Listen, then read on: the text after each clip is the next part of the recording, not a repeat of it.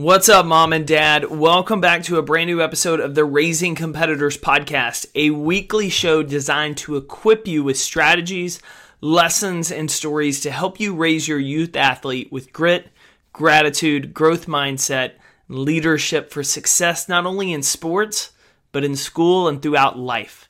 I'm your host, Jake Thompson. I'm the founder of Compete Every Day. If you're not familiar with us, I'm so excited you're here. This brand new show is something that I've just been so incredibly excited to launch. We've been working on it since the end of last year. We're excited that May of this year, we finally started releasing episodes, releasing content around this idea of raising the next generation of healthy competitors, kids that have that grit, mental fortitude, hard work ethic, focus on being their best selves. Because we know that they're the ones that'll end up making the greatest impact. And so I'm glad you're here. I'm glad you're investing in your household, in your family, in your kids' future by listening to the Raising Competitors show. On today's episode, I'm excited to welcome to the show John O'Sullivan, the founder of Changing the Game Project. If you haven't checked out John's work yet, I want to highly encourage you after this episode to check out changingthegameproject.com. John's created a movement to change youth and high school sports by educating and empowering parents, coaches, and youth sports organizations. He wants to put the play back into the game. John has a very interesting career where he spent as a professional player, coach, and now his work with coaches, parents, and youth athletic programs to help them get the most out of their kids, the work that they're doing, and setting those kids up for success in life beyond just sports. John and I get into the youth sports landscape, the lessons he's learned throughout his work since starting the Changing the Game Project, and some important insight for parents when dealing with different situations with coaches that your kid may be playing, your kid may not be playing. How do I handle this certain situation? John shares some great insight because honestly, there's no black and white solution. There's a lot of gray area, and we don't necessarily know when we need to intervene and when we need to sit back and let our children learn. But John provides some great insight into those situations to help us evaluate when we need to step in. I hope you enjoy this conversation. If you haven't connected with the show and the community, I want to highly encourage you to check out raisingcompetitors.com. The entire episode is coming before you. In future episodes, we'll have some bonus content that will be available only to our members. But today you luck out. You get the entire show and my fantastic conversation with John O'Sullivan.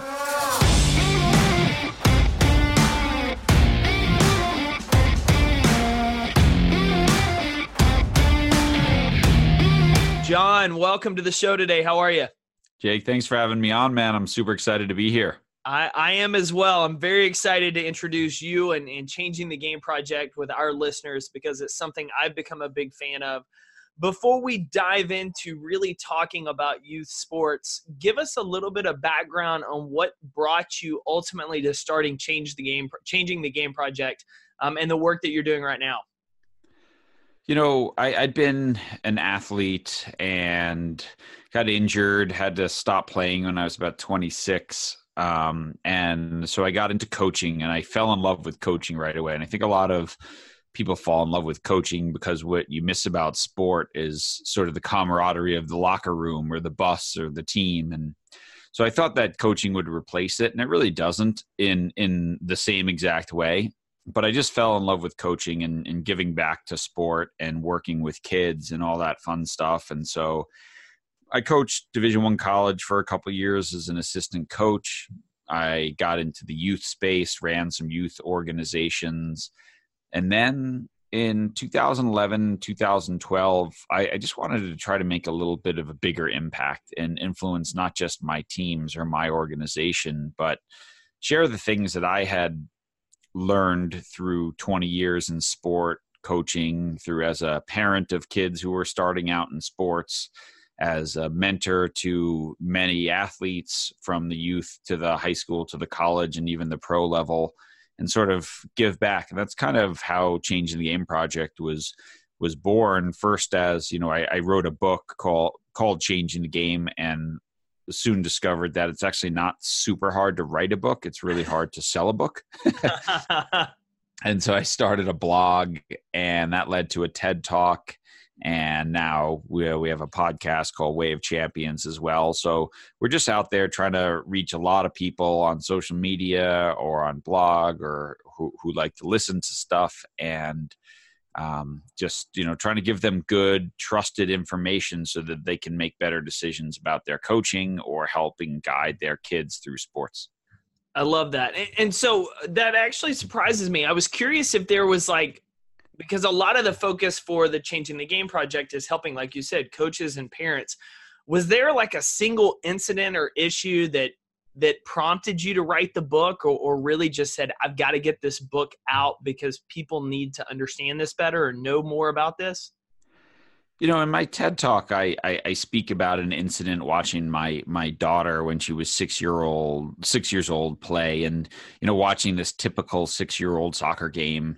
You know, and there's a big blob of players and they can score in both goals and they're equally excited, and just the parents are positive, and there's obviously no need for a referee, and the coaches are, everyone's great. Everyone's understanding of the process, that this is hard and they're not supposed to look great.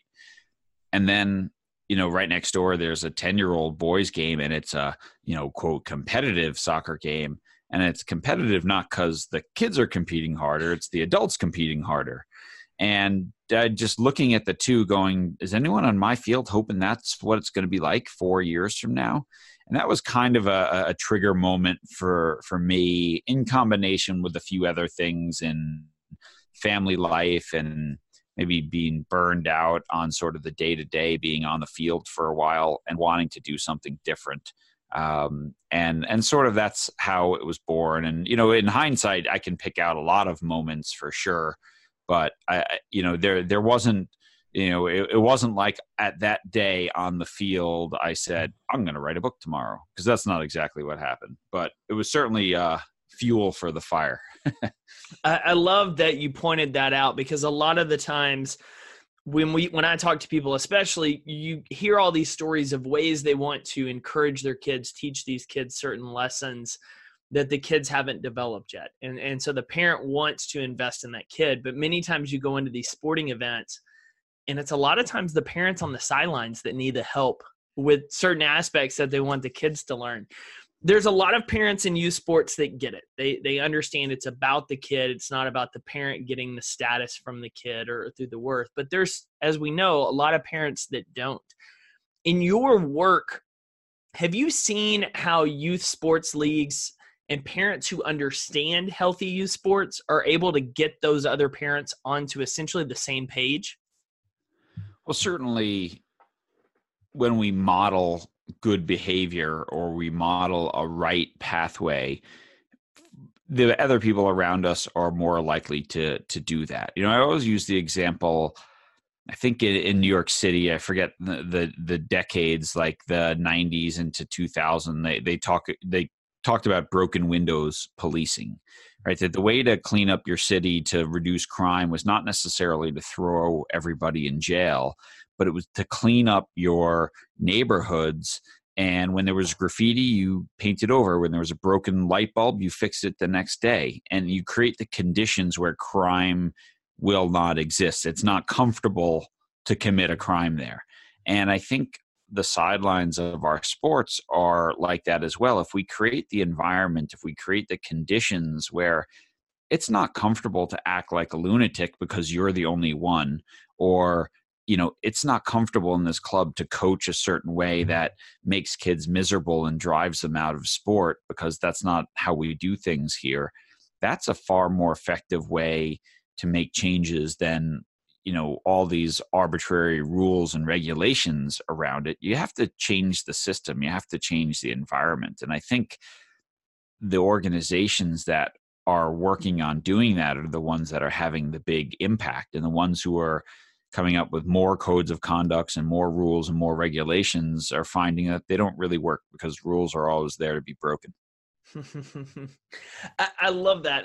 And so I guess on that same note, there's always an opportunity where a player isn't getting the playing time they want. And the older they get, the more parents sometimes, I guess, want to step in on those pieces. And so my question to you, from your experience, and I'm just actually naturally curious, is we're always going to have opportunities where we don't have bosses or coaches that we necessarily get along with, and that coach may not play us. However, that's a part of life, and it's something we learn in sports.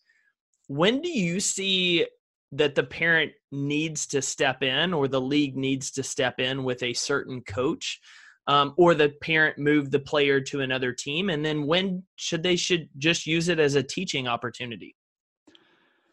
Yeah, that's a big question. I mean, I think we can certainly easily talk about the outskirts of that, right? That, you know, when your kid is on a 7-year-old team, all those kids should be playing half a game, right? And when your kid is on a college team, the best kids are going to play. Yep. Right. And maybe a high school varsity team. And then you get into the gray as you get towards the middle of that. Well, what about a JV team? What about that? But I do think this, that certainly in club sports where people are paying a lot of money to be there, right? If you pick them, you should play them. Like the idea that you're going to take a 12-year-old and not give them game time because they're good enough, then why did you take them in the first place? That makes no sense. Just let them play on the B team and let them get better, because that kid is going to quit and that kid's going to walk away from sport. So from my own personal philosophy, right, kids on my teams, if they're making the commitment, if they're showing up and I've taken the time to pick them, I have to give them a chance to perform in different, you know, places throughout the game. They have to start some games. They have to finish some games. They have to play when it's tied. They have to play when we're down. They have to play when we're up a goal. That's the only way they're ever going to develop and I'm ever going to know anything about them. And I think countries and organizations that have taken that decision out of coaches' hands for, let's say, 14 and under, you know, before kids are finishing puberty, that those countries are producing high-level athletes on a far greater scale. And they're making it easier on the coaches who now don't have a playing time decision to make because, hey, I have to do this. So now guess what? I have to develop every kid. I have to coach every kid. And I think that's important. So, you know, that's kind of a long-winded way to get around to your question, which is, as a parent, you know, number one, know what you signed up for, right? And if they put front and center on their website, we're about development and all our kids play, and you have a coach that isn't playing your child, then advocate for that. Say, hey, I paid you money for A, and that's not what we're getting. Is there a reason why this is happening? B, in certain games or certain scenarios, when your son or daughter is disappointed because they didn't play a lot, rather than just lashing out, you know, if it's a one-off thing, well, what did you learn from this? What did you what's good about this experience that you can work on that's going to make you better? You know, I've had kids in a state championship, you know, a state cup tournament for middle school age kids, and the kids care and they want to do well. And then the week before a game where we're working on how we're going to play, some kid doesn't show up to practice both days because they make a different decision to do something else, and they've missed out on everything we've done to prepare for that game. Well, they're probably not going to play as much, but I'll tell them, hey, you know what? You weren't at practice this week. Everyone else was. And you have to live with the decisions or the choices that you make as well. So it's a big gray area, but there's always something to learn. But those learning lessons, they can disappear if a kid never gets to play, because now it's not a lesson anymore. It's just punishment. Yeah. And I know that you've talked about this numerous times, and our mutual friend, James Leith, that I've talked about that works with your team as well, I've talked about of kids that quit because they just don't have fun. Like they have a poor experience with a coach. They don't ever play at all. Or they get into a situation where the sport is not that serious. It's about having fun. It's about learning the basic skills. And that poor experience completely pushes them out of sport altogether for the rest of their life, which is always fascinating to me. And I know you do a lot of research in that space about helping kids to have fun with the game.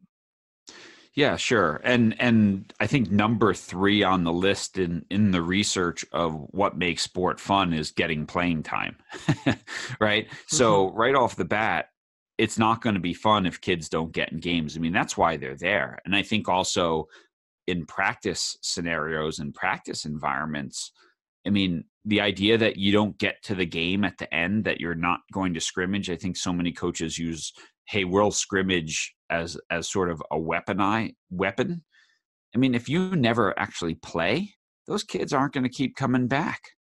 Nor does it really make sense in a team sport and a dynamic game like soccer or lacrosse or football, where you have to actually play the game to learn the game. You cannot learn it by breaking it down into its tiny component parts without putting it back together. Yeah. Let me ask you this. I want to switch gears just slightly because it's a really popular topic right now in youth sports is the specialization. And there's people obviously on both sides of the fence, depending on what sport background you're coming from. In today's world where parents can just as easily, if not more so, get caught up in social media and recruiting stars, and my kid has to play baseball year round, what are the words of wisdom that you're continuing to encourage the parents about letting the kids have an off season, letting the kids play other sports, and really the importance of that? Well, again, I think every child is an individual, and so all generalizations end at the individual level. So every kid's different. Some are super hungry and all they want is this one thing. But as the adult in the room, we have to say, you need to rest, you need to get stronger, you need to develop as an athlete. Some kids, 3 months, I'm done with this, I want to try something else. Man, that's great. Let's go sign them up for programs where they can do that and they can sample sports, especially when they're young. I think one of the biggest mistakes in the real world that we live in, depending on where you live, I imagine, you're in the Dallas area, around the age of 9, it becomes really hard to play multiple sports if you're good because you get pulled into these year-round programs for almost any sport. Yeah. So certainly when you're introducing your kids to sports at 5 or 6 or, let them sample, let them try lots of things. Because if you only play soccer then, the opportunity to try stuff later on is not going to be there like it is, in bite-sized pieces when they're really young. And then as they get better and they invest more in it, I mean, even pros get an off season and they get downtime and they work all year round on developing not just their sports specific muscles, but they're all around athleticism so they don't get injured. So my advice to parents is always this: your child has to have a multi-movement experience. The real world might say that has to come within a sport, and that's doing yoga or martial arts on the side, or hopefully your sports club is providing that stuff. Or it's a multi-movement experience by trying different sports and preventing burnout and all that different stuff. But if you think that you're going to get by without a multi-movement experience, eventually someone's going to get injured. They're going to burn out. They're going to drop out, usually, because you're just building a very shaky foundation. Yeah, no, I 100% agree with that. Even just as you're getting older, I mean, in Dallas, as you talked about, it's harder and harder because of the club teams. But you think about, I mean, for the NFL, for instance, they've prided themselves and bragged about, the highest percentage or their high percentage of first rounders were multi-sport athletes in high school. And even just in middle school, the importance of playing soccer, playing basketball in off seasons, helping footwork for football and other sports. John, in your opinion, what do you think the biggest challenge is right now for youth sports? I think in the United States, the biggest challenge is reconciling the business of sport with the needs of the children in sport. Because right now those things are very much on opposite sides, right? What do children need? They need multi-sport, multi-movement experiences. They need trained coaches who are held to a very high standard because they have an incredibly important and impactful job. They need leagues and sporting organizations that make decisions based upon what is best for the needs of the learner, aka the child, and not, oh, well, this makes it easier for the league administrators to run stuff. That's what children need. And what they're given is, you know, little choice, because the business of sport says we got to sign up as many hockey players or soccer players or baseball players as possible, as young as possible, so somebody else doesn't scoop them up.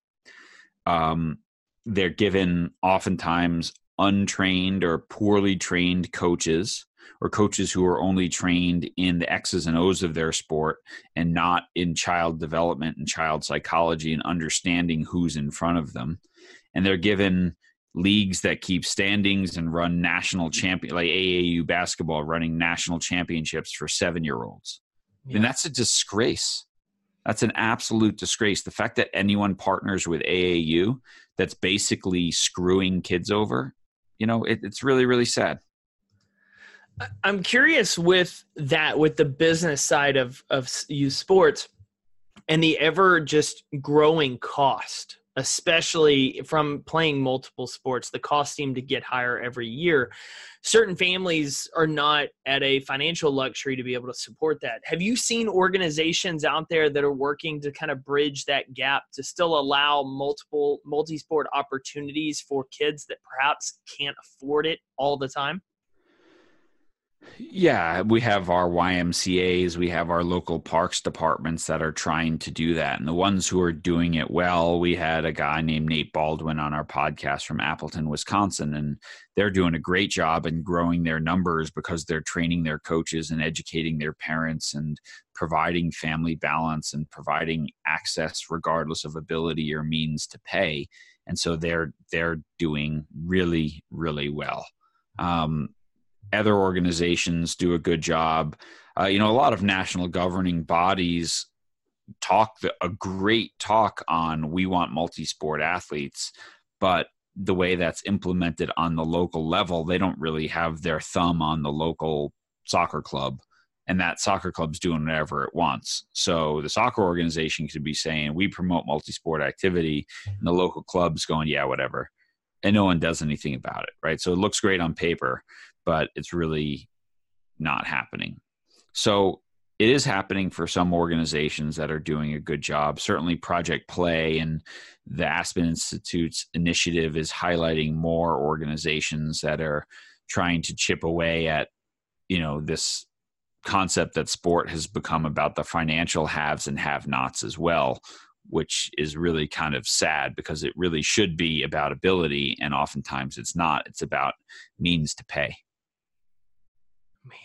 Man, I watch just from afar, knowing that I'll have kids in the next few years and then eventually into sports. And I'm just curious over the next 10 to 15 years, what it's going to continue to look like, but at least there's organizations like that involved. And so for any of our parents listening that feel like they're struggling to keep up or keep their kid active, John mentioned some great organizations that are out there, as well as local YMCA parks groups that you can check out in your local community, or if you know of one, obviously reaching out to us and letting us know so we can share.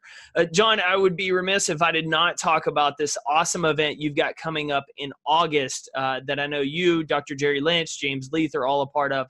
Tell us about the Way of Champions conference that you've got in August. Who's it for and what's the goal of the event?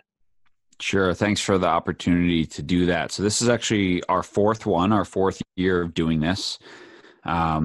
It's grown every year, which has been awesome. Last year, we had about 140 coaches from 4 continents, you know, 10 different countries coming together. There are youth coaches, there are high school coaches, there are college coaches, even some professional coaches or sporting directors from national governing bodies there talking about how can we make sport better. And what we really talk about there is Jerry and I started this looking at what's missing from traditional coach education, because we all get the X's and O's pretty easily. But what seemed to be missing was true leadership training. So what are the qualities of great coaches, and how can we teach that to people? What's also missing is intentional culture building. Many coaches are never taught how to do that and just leave it to chance, or just assume that if I get all the practices and the tactics and the strategy right, then the culture will take care of itself. And it might, or it might in the exact wrong way.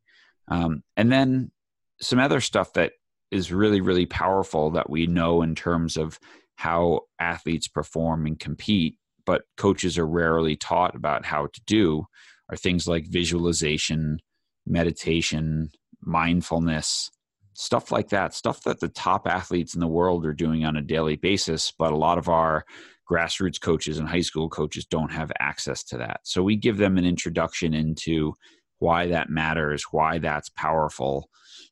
But really what the conference is about is connection. We show them what it feels like when you connect with your athletes, how they perform and how they feel. And so the whole conference is us trying to make them feel like we would make our athletes feel, but then also their interaction and connection with their fellow attendees, the amount of workshop time and time to talk. And, James Leith does amazing improv games with them all to go back and use with their program. So we give them all these tools that they can use right away that, hey, if you can make your program feel a certain way, your athletes are going to perform better. And so that's what the conference is about. Most people leave saying, I've never been to anything like that before, and can I come back again next year? So we get a lot of repeat people who just say, man, that was the best coaching education weekend I had. I just had a ski organization in Colorado, because we did it in Colorado last year. And again, this year, we're going to do it in Denver. And last year they sent 5 coaches, and this year they're sending 7 more. They're like, all our coaches came back. So it was the best thing they've ever done for their coaching. And now all our coaching staff wants to go. So, that's pretty cool. For us, we keep it small. We keep it, intimate, and just tons of connection and time together. And everyone's on the same path. So there's no breakout rooms. Everyone hears the same stuff and works together for 3 straight days. And it's a pretty powerful experience. I love it, man. And so for anyone wanting to find out more, changingthegameproject.com WOC conference, you can find it on there. There's accommodation information. There's a way to get tickets. You can find out more, obviously, about John being on the show today, but the other speakers, James, Dr. Jerry Lynch, Lynn Kaczmarek, you can get connected with them, find out more.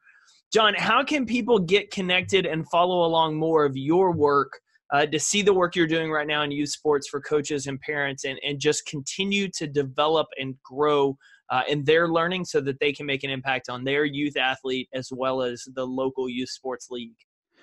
Well, thanks again for the opportunity to share that. Certainly the mothership is just changingthegameproject.com. Everything emanates from there. You can connect with our podcast, which is called Way of Champions. The blog is on there. We have a bunch of online courses. You can figure out whether one of our speakers is speaking in your area, and you can come see one of our live presentations, or, even bring one of us in, talk to your organization. And we have books. I'm working on another book right now for coaches. Actually, I have 5 chapters due in 3 days here. So working away on that. My house is a little messy, and I'm just plugging away on that book, which will just be another tool that we're able to provide to the coaches, knowing that coaches influence so many people. But start with changingthegameproject.com, or look us up on Facebook or Twitter or Instagram. It's not super hard to find. And if you want the 14-minute overview, you can just look for John O'Sullivan TED Talk, and you'll find that as well. Awesome. John, thanks so much for being on the show this week. Man, it was awesome, Jake. Thanks for having me on.